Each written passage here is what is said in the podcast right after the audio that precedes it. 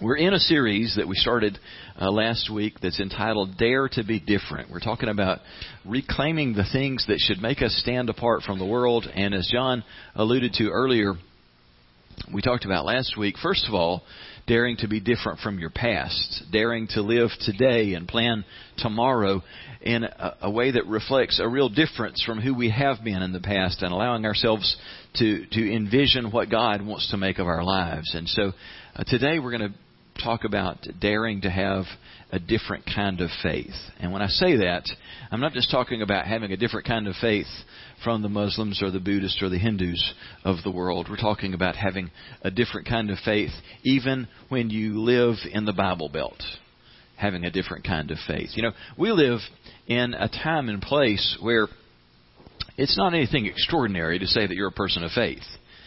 In fact, in spite of how we see the secularization of our culture taking place, we still live in a time and place here in the Deep South where you're more the oddball if you don't have faith. Wouldn't you agree with that? I mean, most of the people who live around us certainly declare that they have faith.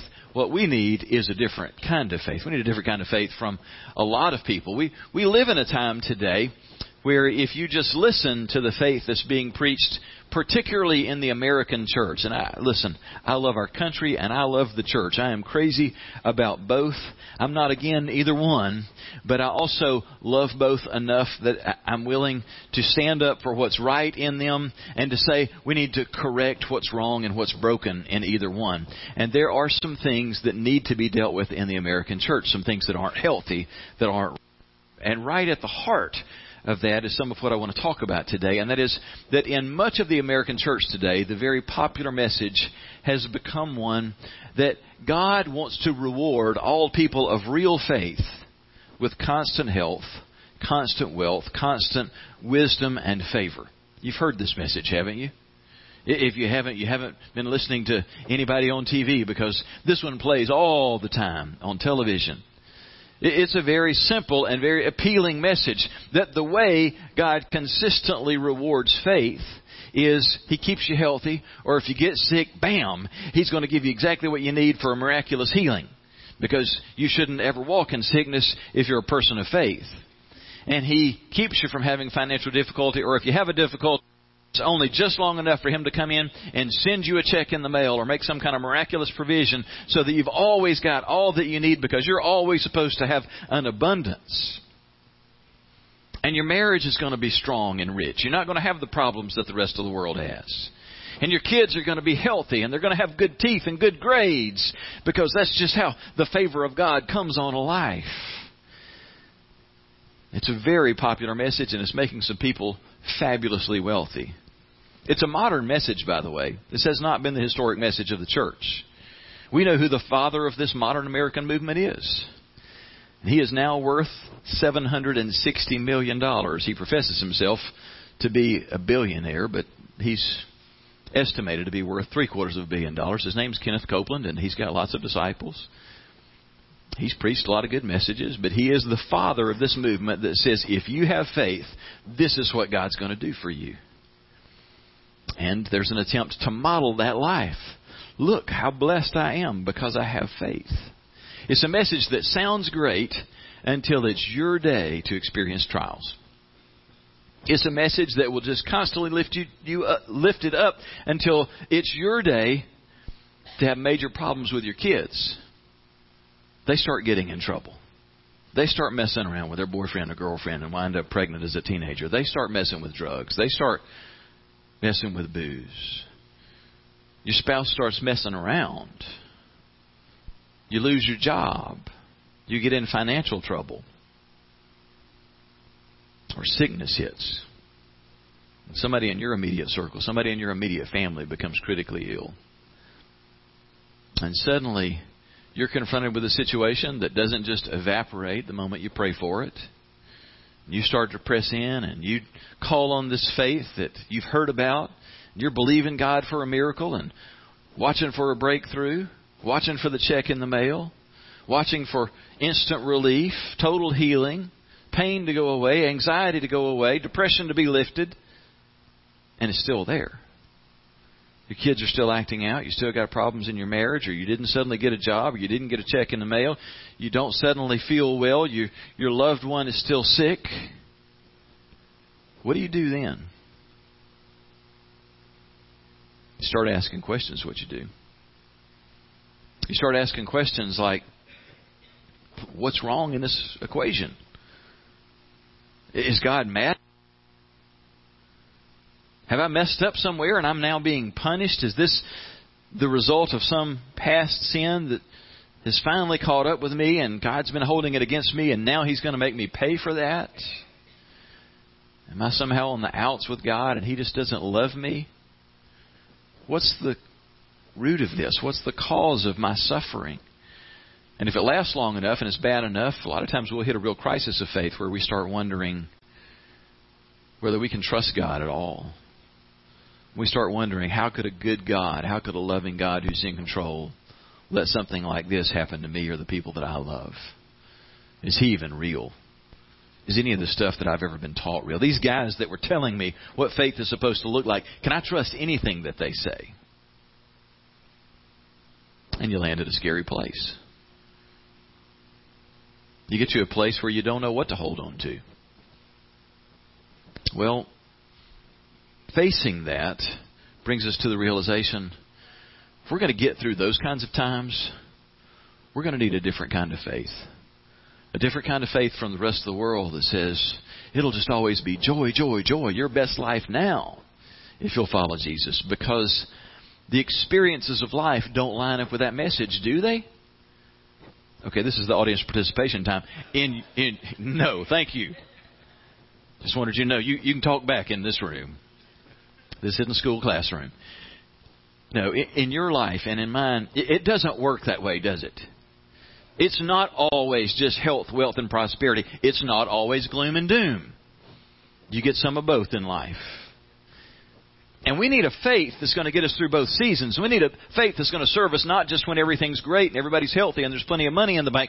We need a faith that's going to get us through the hard times and that's going to take into account what those seasons are all about and help us to understand them and grow through them, not just wind up going, where is God? How could a loving God do this?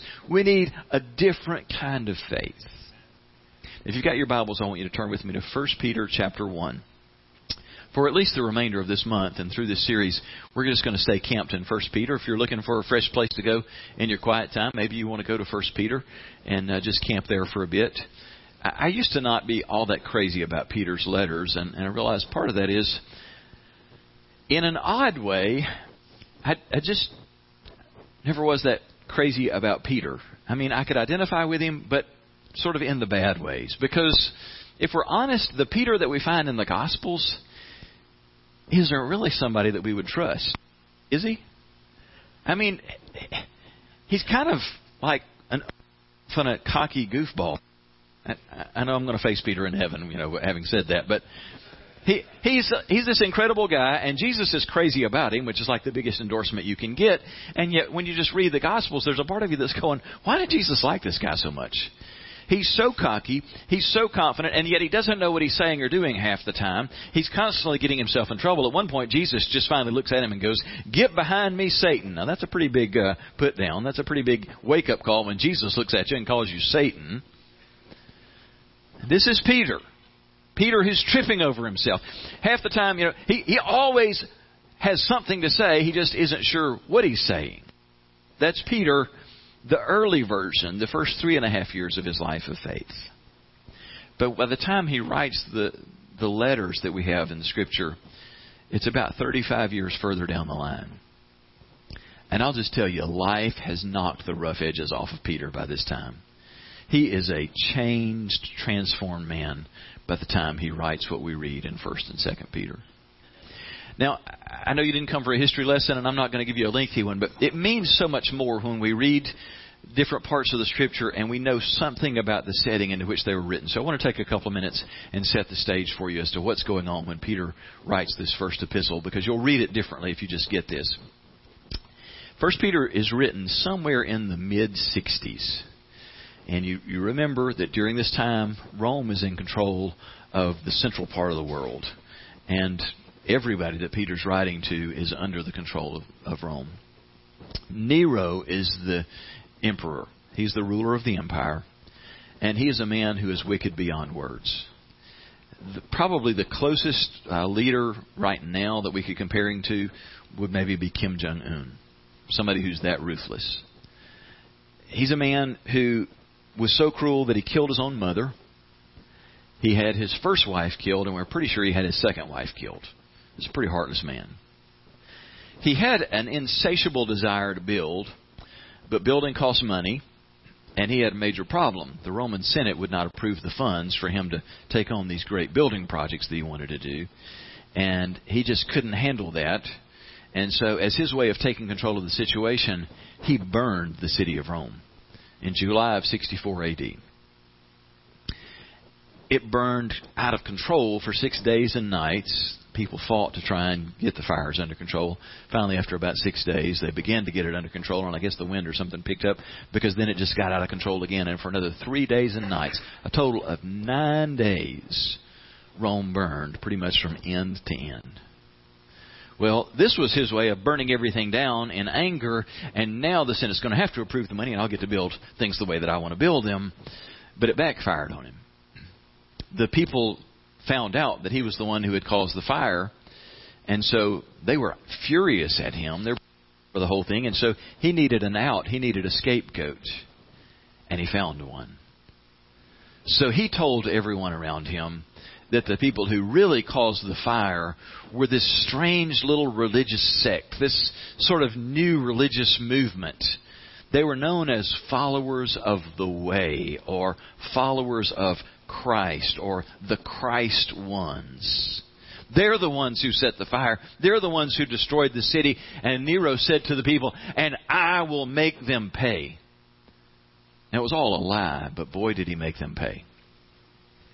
He would take them and do things like wrapping them in animal skins and putting them in cages, and then turning wild, hungry dogs loose on them to devour them alive. And he'd sit and sip wine as he watched this happen. This was like primetime entertainment for him. He would boil them in oil. He would take live Christians and dip them again and again in hot wax, and then he would have them tied to trees, and while they were still alive, he would set them on fire at night at his parties and use them to light the night sky as he burned them to death. Now, these weren't superheroes who somehow dodged the pain. These were ordinary men and women with children and families like you and me, who just wanted to live their lives in simplicity and faith, and just wanted to be with their families. And he tortured them and murdered them. And into that setting, in that kind of horrible, unspeakable situation that few people today could begin to relate to, a level of pain that's very hard for us to grasp. It's into that that Peter speaks about trials and suffering. And so we pick up in the first verse of the first chapter, where Peter says, "Peter, an apostle of Jesus Christ, to God's elect, strangers in the world, scattered throughout Pontus, Galatia, Cappadocia, Asia, and Bithynia," all over. "Those who are chosen according to the foreknowledge of God the Father, through the sanctifying work of the Spirit, for obedience to Jesus Christ and sprinkling by his blood. Grace and peace be yours in abundance." You know, so many times we'll read opening words like that and go, yeah, yeah, okay, all that's all the flowery language. Get on with what you have to say. But I'll tell you, if you're going through what these people are going through, you need to hear those words with authority. Grace and peace be yours in abundance. When you're going through your time of trial, your body is racked with pain, when your loved one is dying of cancer, when there's not enough money in the bank, when your career has gone down the drain and you're so stressed out, when you're fighting depression and anxiety and migraines, when you're living in that kind of hellish situation, you need God's grace and peace and abundance in your life. And all this wonderful talk about, you just name it and claim it, that rings hollow. You need real grace and peace in abundance. And that only comes from one source. And that doesn't come from somebody standing on a platform in a spotlight. That only comes from God. And he goes on to say, "Praise be to the God and Father of our Lord Jesus Christ. In his great mercy, he has given us new birth into a living hope through the resurrection of Jesus Christ from the dead." There is hope. "And into an inheritance that can never perish, spoil, or fade, kept in heaven for you." And then he gives the good news. "You who through faith are shielded by God's power until the coming of the salvation that is ready to be revealed in the last time." Now that's the part that the name it and claim it guys can preach with great power. See, if you belong to God and you've got this faith, you're shielded. You're shielded from the pains of life. You're shielded from all the difficulties the world goes through. That's why you should trust Jesus, so that you'll be shielded, right? Don't we? We want the protection of God. I do. Sign me up. I want that version of LifeLock, the, the Jesus-sponsored LifeLock. But then he gives the other half of the story in verse six. "In this you greatly rejoice." You better know we do. If you protect me, I'll celebrate that. "Though now, for a little while, you may have had to suffer grief in all kinds of trials." Well, I reckon so. If you're the teenager who watched your mom and dad be boiled to death in oil, I'd say you've been through a little trial. If you're the wife who watched your husband and your son and your daughter be dipped in wax and, and tied to a tree and burned to death while other people partied, I'd say you've been through a little trial. He said, yeah, in spite of the protection that you receive, you also go through some times of real trial and pain. "These have come so that your faith, of greater worth than gold, which perishes even though refined by fire, that faith may be proved genuine and may result in praise, glory, and honor when Jesus Christ is revealed. Though you have not seen him, you love him. And even though you do not see him now, you believe in him, and you're filled with an inexpressible and glorious joy, for you are receiving the goal of your faith, the salvation of your souls." Now, he said a, a mouthful in these opening nine verses, and I'm not going to begin to have time to cover all of that. I want to home in on a couple of ideas that are really important for us today, especially if you're going through a trial. And let, let me just say, Peter's letter is written for just three groups of people. So I want to see if, if this applies to you. This is only written for people who have either been through a really hard season, or they are currently in a real painful and hard season, or they've got one looming before them. Now, those are the only people who apply. So anybody in the room that this might be for you? About three of us. So, no, no, it applies for all of us. This this letter's for everybody, because you've either been through a, a storm, or you're in one, or there's one on the horizon for you. We're, we're all going to go through them. It's interesting that when Peter starts his letter, he's writing to Christians, and he addresses them in verse one as foreigners. Now, depending on which translation you have, that, that Greek word uh, peripadeimos, there's a fifty cent word you'll use in conversation a lot this week, never. It, it gets translated a lot of different ways. It can mean exiles, sojourners, aliens, strangers, foreigners, or refugees. Right at the outset, we're confronted with how much the prosperity gospel of the American church today does not line up with the Scriptures. I mean, think about the world that we know today. And if there's one group of people that we probably pity the most today in all the world, in the last couple of years, either at the top or near the top of the list, would have to be the Syrian refugees, wouldn't it? I mean, I don't care what your position is on immigration or any of those kinds of issues. Lay that aside if you just look at the predicament of these poor people. They live in a country that they were... didn't, you know, decide to be born into. They are born into a land that is just torn apart by war and corruption and terrorism. And if it's not Al-Qaeda, it's the Taliban. If it's not the Taliban, it's ISIS. If it's not ISIS, it's the Russians. It, I mean, it's just awful what they live in. And their homeland is so violent, so dangerous and destructive that people who love that land, they love their home as much as we love the South. And in desperation just to try and protect their children, they have fled. Many of them have walked across Europe. We're not talking about walking across the, the county. They've walked across a continent trying to just find some place that they can call home. And I'm not trying to make some kind of political appeal to say swing wide the doors and bring everybody to America. I, that's not the point at all. I'm just saying, can you feel the pain of these people? all they want is just a place to be able to raise their children in safety, and they have no home. And they don't even really have the hope of a home. We call them exiles, refugees. That's how Peter addresses Christians. He says, you know what? In this world, you're exiles. You're the refugees of this world. Whoa, whoa, wait a minute, Peter. I thought if we just had faith, we could rule this world. We could have this world by the tail. We could be gazillionaires. We could have bigger houses and finer cars. We could all live with great health and great kids and have wonderful marriages. That's, we're supposed to be on top of this world. Peter said, no, in this world, you're like refugees. Because you don't fit in this world.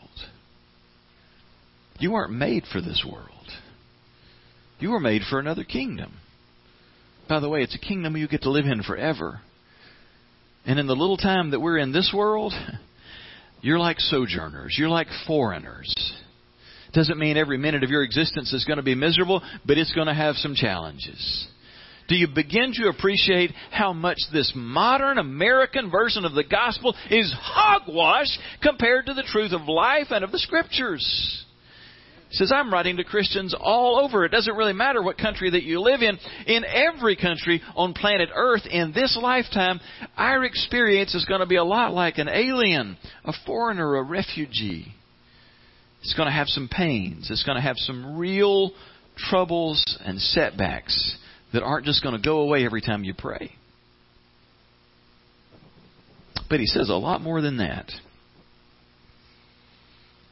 He really shocks us in verses six and, six and seven when he says this, so truly be glad. Really?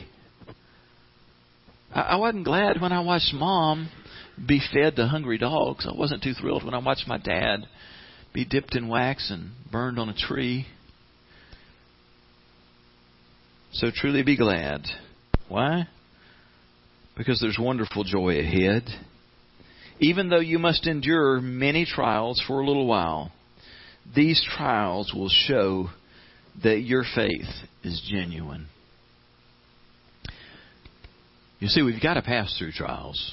One, because we live in a world where there's evil. There's sin and there's evil.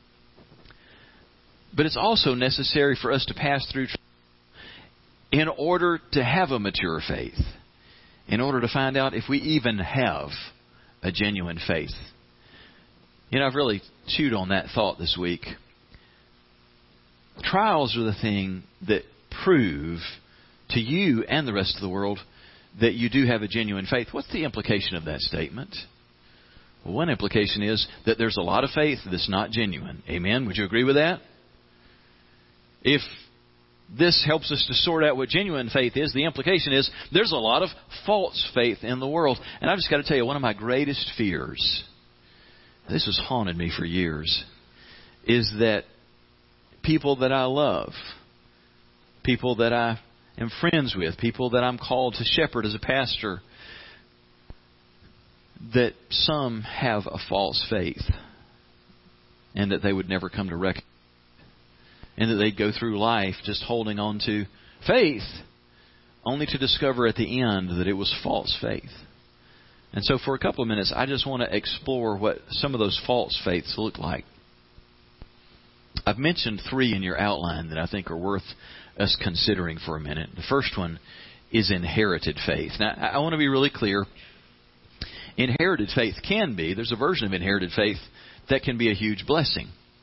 When you had parents and grandparents who were people of deep faith and you truly embraced that faith and you made it your own and you didn't just piggyback off of them, but you truly came to know and love and trust the Jesus that they know and love and trust. Paul's protege Timothy was like that. He said, Timothy, the faith that your mother possessed and that your grandmother possessed, it now lives in you. Now, that's a really healthy version of inherited faith, but there is a false faith that we could also call inherited faith, and it looks really different.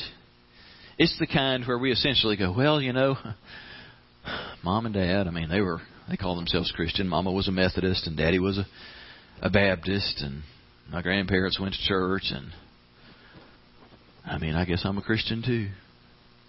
I mean, I don't want to go against them. I don't want to offend them. So if I get married one day, I guess it'll be in a Christian church. If I have to bury my parents one day, I guess I want a Christian pastor doing that. I mean, I'm not a Muslim. I'm not a Buddhist. So I guess I'm a Christian. We just sort of inherited enough to the point that we don't want to identify with anything else. We live in the Bible Belt. So, yeah, I, I guess that's what I am.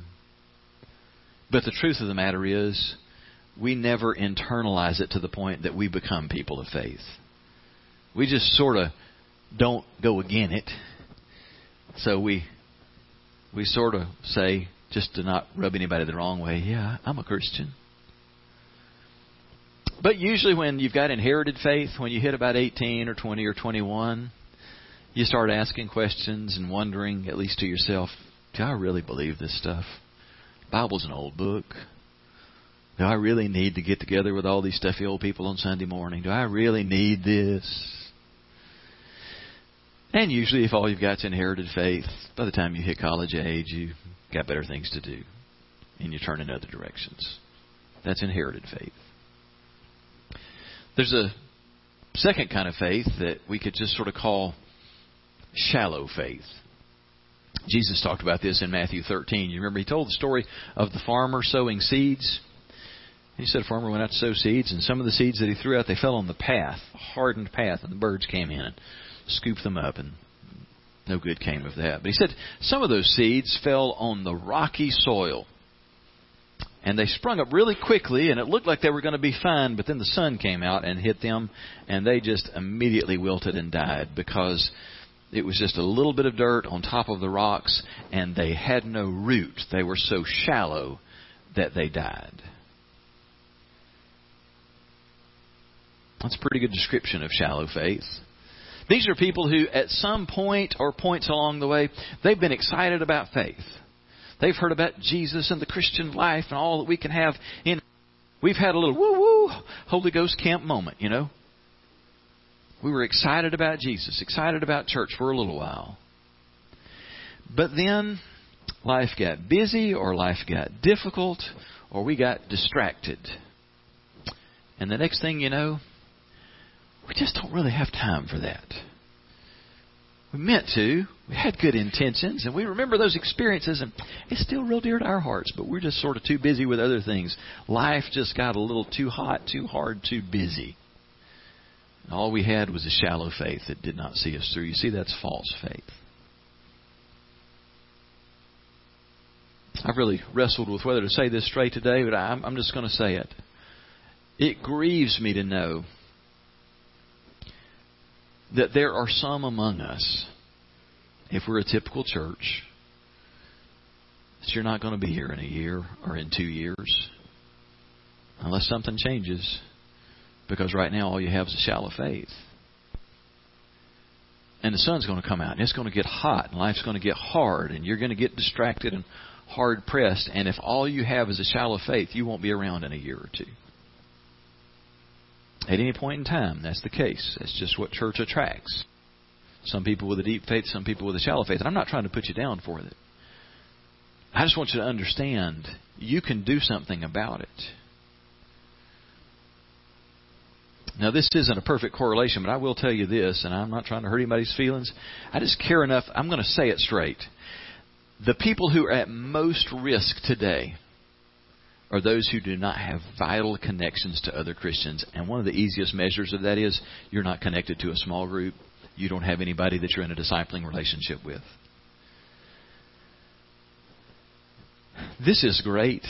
I love Sunday mornings together. I love worship time together. I love being with you. I love being in God's Word.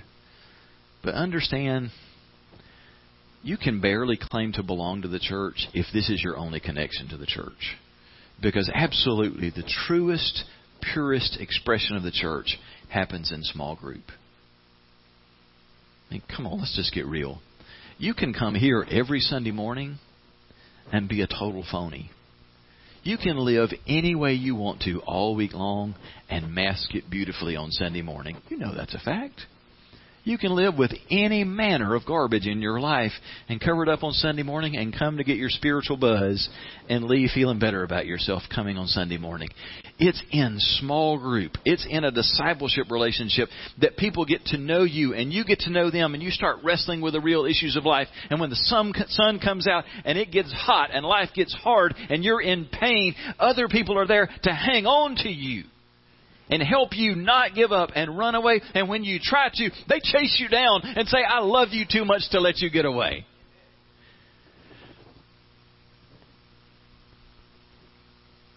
And for some of us this morning, the word that we need to hear is, you better step up before the devil heats it up.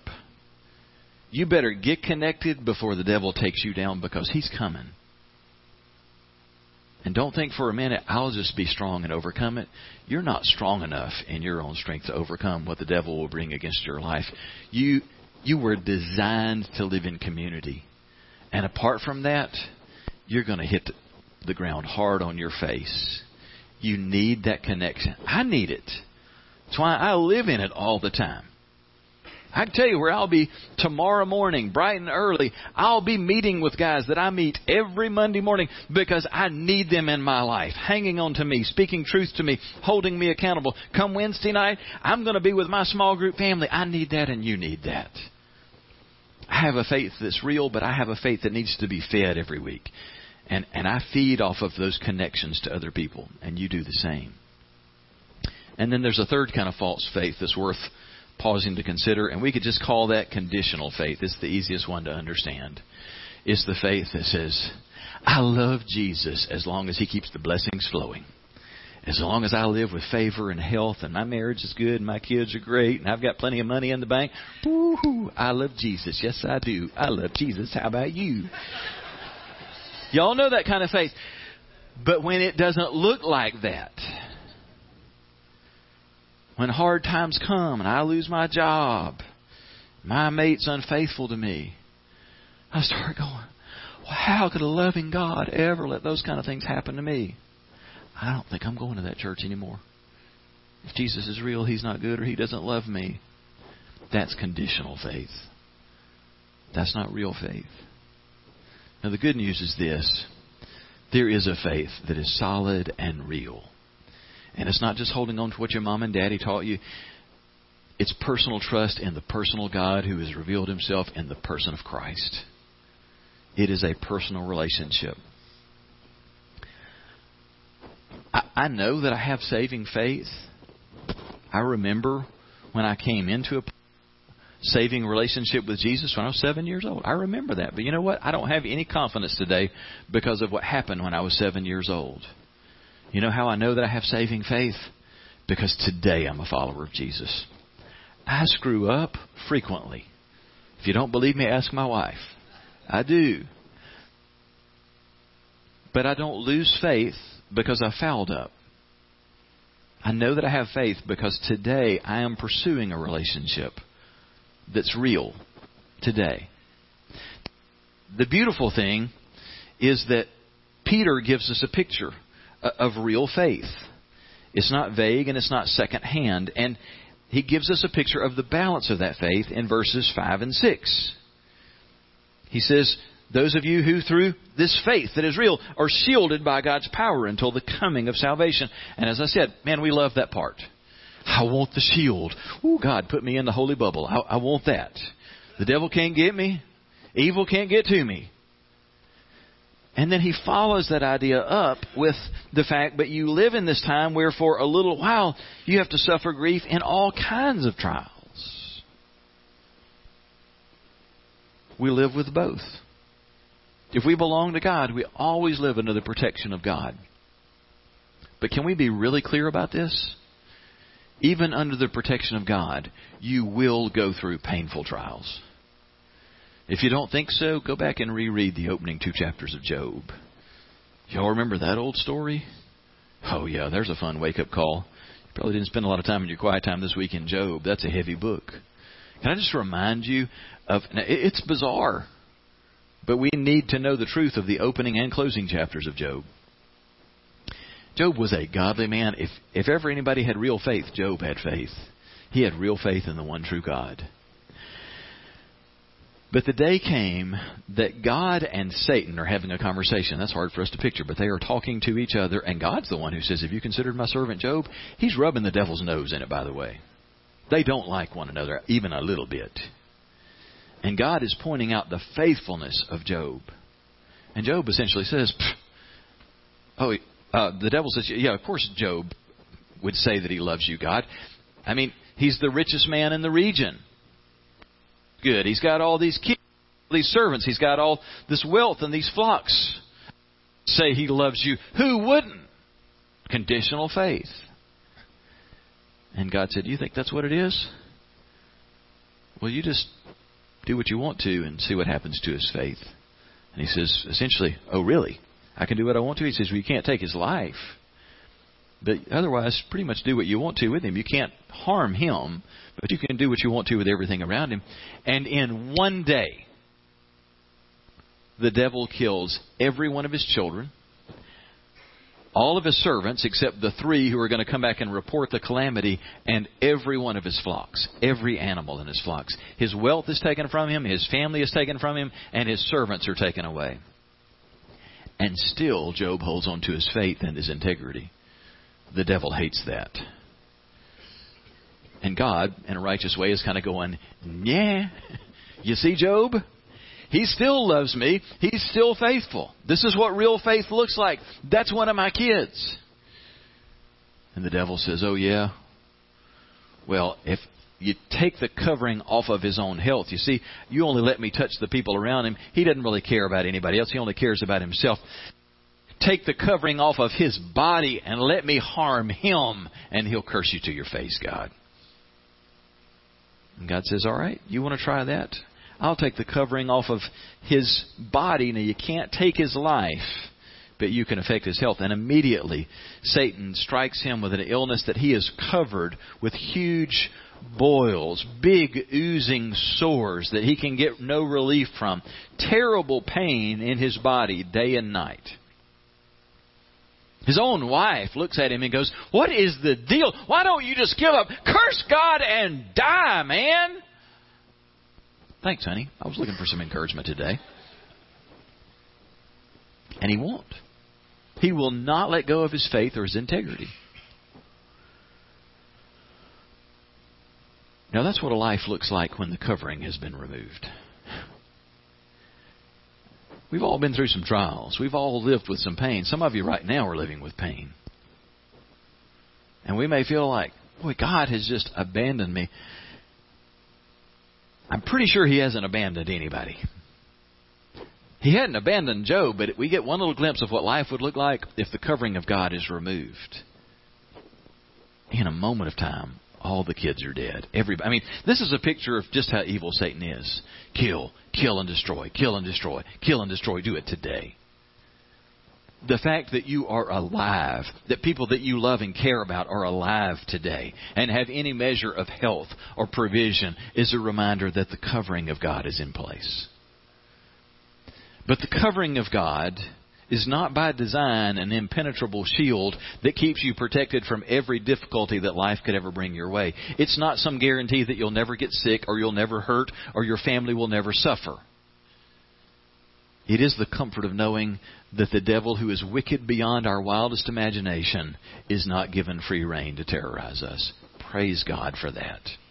There is a covering, but there are trials. And Peter said, you can rejoice. You can rejoice that there is protection, but you can also rejoice even in your trials. How on earth is that, Peter? Because some of our trials are not the kind that we just want to share on Sunday morning and go, I've got a praise report. You know how we love to just share a little praise report where we just had some great victory over something that the truth of the matter is it was never that big of a deal in the first place. I'm sorry if I sound like a skeptic, but we've all heard those. I'm talking about the kind of stuff that you've never shared in group, because the pain is so deep and it's tied to so much shame and uncertainty that you don't want to stand up and raise your hand on a Sunday morning and talk about it. You know, are you with me yet? You know the kind of pain I'm talking about. And Peter says you can rejoice in those, because in those God is working something incredibly important, but important, and in the middle of it, He gives an inexpressible joy to you. How does that work? Let's see if we can make some sense out of that.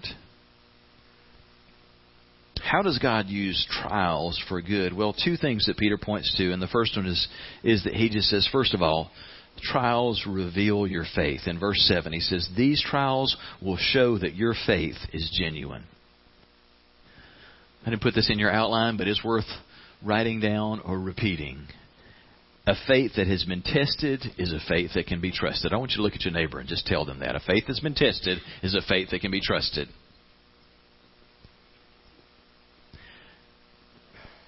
The corollary to that is, if your faith hasn't ever been tested, it can't take you very far. You can't trust it very far. I mean, a concept that goes with that is the realization that God only greatly uses people who've been greatly hurt in life. It just goes with that. You can't be greatly used by God if you've never suffered greatly in life. Do you understand that? Because you don't have a strong, sturdy faith. The only way to have that kind of faith is you have to have gone through trials that proved your faith to be genuine and deepened your faith. Job had a had a real faith when the story ends. He had a much deeper faith when the story concludes. Part of his story of faith was not only going through great suffering, but it was having all of his friends turn on him and say, whew, man, you must have done something really bad. I mean, God wouldn't let all this happen to somebody unless there was a good reason for it. What have you done? Go ahead and tell us your sins, brother. We would love to let you confess to us. And he said, I haven't done anything to deserve this. He was going through a testing that would prove his faith genuine. Peter had to go through this. It's what changed him.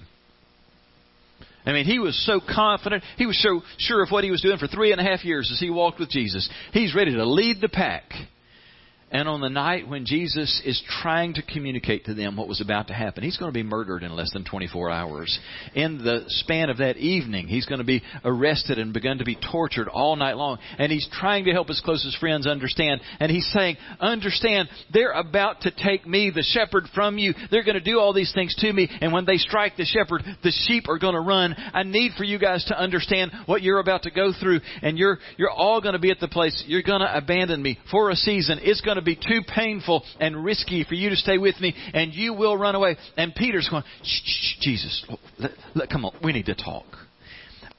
You're going with this, but we need a positive message. Let's change the tone of this. We need a little, little more encouragement, Jesus. Now listen, I want to just clarify this with you. These other eleven schmucks, they may abandon you, but I'm the real deal, Jesus. I will never abandon you. And Peter looks at him. No, Jesus looks at him and says, Peter, I need for you to understand, before the sun comes up tomorrow and the rooster crows, you're going to die, deny three times you even know who I am. Ah, what do you mean? Jesus, I am the only one you can count on. You are my amigo. You're my bestie. I will always hang with you. And Jesus said to Peter, Simon, Simon, Satan has asked to sift you like wheat. But I have pleaded in prayer for you, Simon, that your faith should not fail. So when you have repented and turned to me again, strengthen your brothers. There is so much power and emotion in that. Simon, I know this is going to be hard for you. I know this is going to be unspeakably painful for you. And I know that in the in the critical moment, you're going to screw up. You're not going to say the right thing. You're not going to do the right thing. And I just want you to know, I've been praying for you, and I will be praying for you. And after you have blown it, because you're going to, just like we've all blown it, he says, I'm just praying you all the way through. And after you've come through that, and you've repented, and you've realized how badly you've blown it, you come back. I've still got a job for you. And when Jesus had risen from the dead, Peter's the one that he sought out. And he reinstated him and said, Peter, do you still love me? Do you really love me? Feed my sheep. Feed my sheep. Feed my sheep. You're the one I'm counting on. And this same guy who denied over and over that he even knew Jesus and cursed and swore, I don't know the man. The man who is cowering, hiding behind locked doors in the darkness on Resurrection Sunday night. After suffering through these painful trials, becomes the man who speaks with reckless abandon and boldness on the day of Pentecost. This Jesus whom you crucified, God has declared to be Lord and King. He has been raised from the dead, and I'm willing to lay my life on the line to say that I'm a follower of His. Three and a half decades later, suffering through pain and difficulty, ultimately it's going to cost him his life. And he has no regrets. He's been transformed by God through his suffering. Suffering will prove your faith genuine.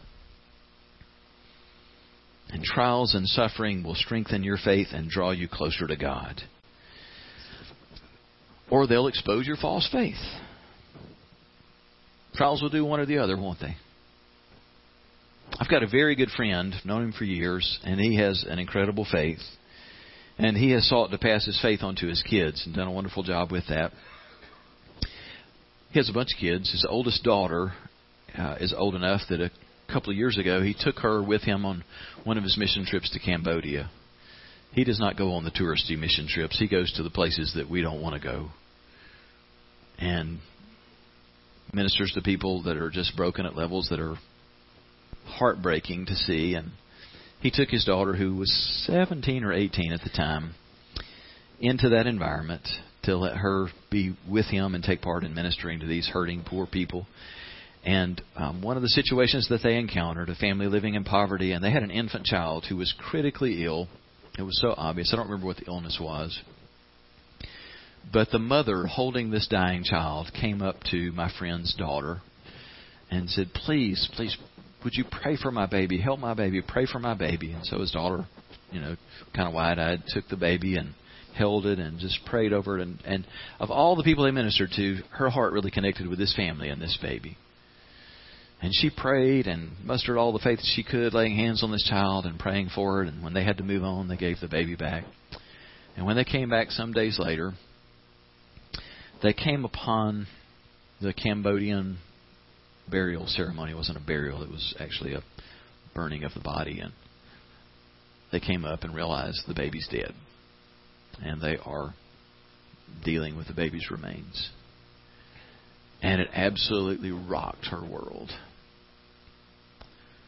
And they came home, and some months have passed, and in the passing months she has walked away from the church. The daughter has said, I just don't know that I can believe in that God. I I've just, I don't want anything to do with church. Don't talk to me about church. Don't talk to me about God. And as my friend, friend is telling me about this, over my heart's hurting for him and what he's going through with his daughter. And, and a big smile breaks out on his face as he's telling me this. And he said, it's such a beautiful thing that's happening in my daughter's life. And I'm thinking, so is there a rest of the story you hadn't told me yet? He's like, no, that's, that's where we are right now. But he said, here's the beautiful thing that's happening. She had a false faith. She didn't have a personal faith in God yet. And God is giving her the opportunity to realize and see that she didn't have a real faith yet.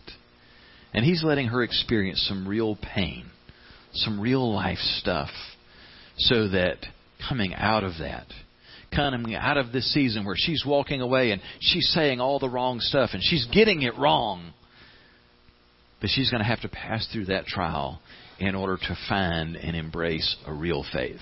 It's not just an inherited faith. You see, God's using pain and trials in her life to bring her to a place of real faith. I don't have a pretty bow to put on that story just yet. To my knowledge, she hasn't yet embraced that faith. Oh, I believe she will. But it's a picture of, of what trials will do. Oh, they'll expose a false faith, or they will strengthen and deepen a real faith. That sounds pretty tidy to say on a Sunday morning. It feels awful to go through a lot of times. I don't know what trial you've had to go through. I know what my biggest one was, or what my biggest set of trials were. I know the reality of feeling that balance of protection and terrible trials. I've tried to be open without glorifying the junk, but try to be open with, you know, some of the worst pains that I've been through in my life. And I, no mystery to you that, you know, the darkest, most painful season of my life revolved around a failing marriage, divorce, losing a job, being cut off from ministry and friends. But if you've ever been through a really lengthy, painful, miserable experience in life, a really lengthy, dark trial, it's weird how it seems like there will be one moment of that whole long experience where it all just crystallizes, and it's like you just you remember that one moment above everything else. Like, this was when it was at its worst, and I remember that moment. For me, it was at the place where marriage had disintegrated, and though divorce wasn't final, it, it was over. I was still pastoring a church that, honestly, the process of being let go from. I didn't fully understand it, but I was beginning to see the reality that most of the people that I had called my closest friends were in the process of completely cutting me out of their lives. I didn't know just yet how painful that part would be. All of those things were scary and painful, and then you add to that just the realization that not only is my ministry here about to be cut off, but so is income and any, you know, plan for how that all works out. But the part that made it the most painful, that for me just crystallizes that whole experience, is the one thing that I was still holding on to was my relationships with my kids, and still trying to be a good dad and have a healthy relationship there. One of my daughters was still at home. And we had been through a lot of difficult stuff together already, a lot of really painful parenting through the teen years kind of stuff. But I will never, as long as I live, forget the day when things spun out of control. In that moment, I didn't know why on this particular day. It was in her senior year, and we got up one morning, and she announced that she wasn't going to school anymore, and you can't make me, and you can't do anything about it, and I was just trying to say, look, you, you know, you're this close to the finish. Come on, let's just let's just get you ready and go to school. And it just crazy spiraled out of control that morning. And I'm trying to calm it down, and it, it just went to a really bad place really fast. And I won't paint the full picture of that for you, but the part that just is frozen in time for me is when she spoke out of all of her pain. She didn't speak. She's screaming. And she began to scream at me, "You're not my father. You're a sperm donor, but you're not my father." Now, I'm not saying that in any way to vilify my daughter. I, looking back, I understand she was horribly hurt by a lot of things going on in her life and going on around her. And hurt people hurt people. And she was doing what hurt people do. I remember just hitting the wall that morning and realizing I don't have control of anything. I don't have control of a marriage that is lost. I don't have control of a career or a ministry or an income or even a relationship with my kids. I do not have control of anything. And I I always think I know what to do. I'm kind of like Peter. I always think I've got some kind of answer. I've got something to do. I just remember that morning hitting the wall. I had no idea what to do next. I... I I couldn't come up with anything. I couldn't figure out how to move into the next moment. I, I had one friend I could think of to call in that moment, and I called him, and I just said, I just need you to come over here. I don't know what to do. Don't know how to how to get past the next five minutes. And for those of you who would love a nice, neat rest of the story, I'll be honest, the next part of the tape is blank for me. I remember he came, and I can't tell you anything that happened for the next several hours other than somehow we got through the next part of the morning, survived that, and at whatever point I got alone that day or that night, the part that I do remember so vividly is finally getting alone in my room. All of the chaos and stuff that was out of control still right there before me, and the thing that stands out most vividly to me is what Peter writes about. an inexpressible joy and peace settled in over my life. Nothing had changed. My marriage was still going down the drain. My job down the drain. My finances completely uncertain. And nothing had changed in my relationship with my daughter. And yet, I just remember feeling, above everything else, this indescribable sense of just never feeling so loved by God as I did in that moment. I didn't feel like I was getting anything in my life right.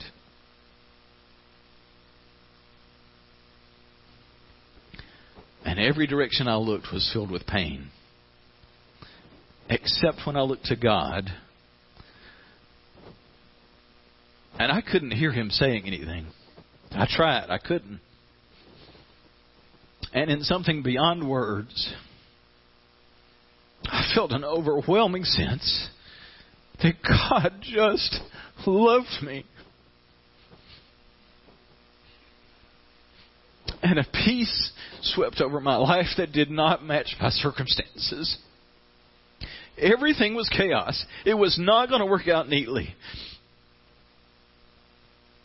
And I'm reminded of the words of Jesus. Peter, Peter, Satan has demanded the opportunity to sift you like wheat, but I have prayed for you, and I will continue to pray for you. And in your hour of need, I'll be praying for you and loving you. And when you've blown it, I'll still be loving you and praying for you. And when you've come through it, oh, I've got a job for you, Peter. I'll restore you. I'll use you. That same Peter said, when you go through your trials, I'm not going to lie to you. I'm not going to tell you that the protection of God's going to keep you from going through them. They're going to hurt. You're going to feel like you're in hell on earth. And in the middle of that, if you'll just hold on to the promise of God and believe in the love of God, an inexpressible joy will on you. It doesn't make sense. It's the realization that the love of God is real, not because you've been good and you deserve it, and it's not meaning that suddenly everything's fixed, but you can make it. Because He loves you, and He's praying for you, and He's holding on to you.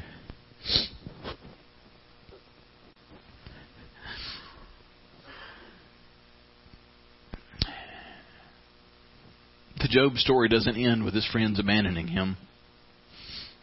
When you get to the final two chapters of the story, you find that after a season of suffering, God sends the enemy packing. And He gives Job as many kids as he ever had before. He gives Job twice the wealth that he's ever had before. It's a story with an incredible ending. Everybody's story doesn't end the same. But it is a good reminder that weeping may remain for a night, but rejoicing comes in the morning. Trials come for a season. I wouldn't pretend that every pain's been lifted in my life. Some of them are still there to be dealt with today. But here, seven years later, it's a joy to have a I serve and feel so thrilled to be a part of every day and every week. I have a wife who loves me. Thank you. And this week, the same daughter who seven years ago out of pain said, "You are not my father," contacted me as she often does and said, "Can we have lunch?" We had lunch. And this week she said, "Dad, is there any way we could spend more time together? Could we just have a time?"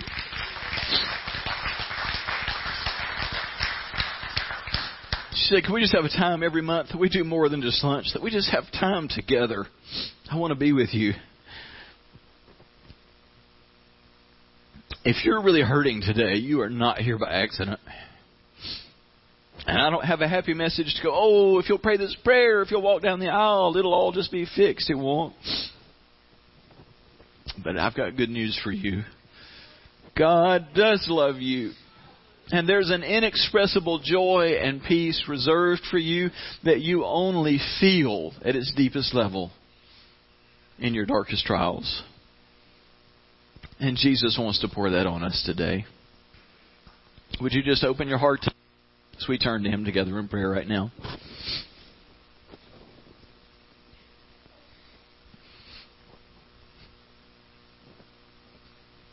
Jesus, you are good and true. Thank you for your faithfulness. Thank you for your protection. Thank you for your love. God, I know that there are people in the room and who are watching and listening online for whom the concept of trials and pain are an all too real present reality today. Please help them. Please give them what they need right now. We believe you for healing. We believe you to restore and to repair what's broken. But we also trust you to bring peace and joy until those things happen. And we ask you for that today. If today you're in a place of pain or difficulty, would you just be honest with God about that? It may be that you haven't felt the nearness of God in your life in a while. Be honest and tell Him what you need. Ask Him for what you need. But in the asking, would you just also ask Him that right now that you help Him, that, that He help you to, to just feel and know His love and His nearness and peace in your life.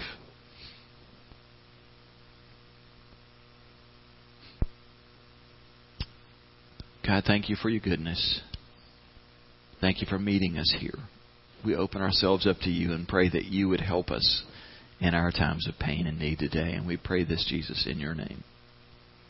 Amen.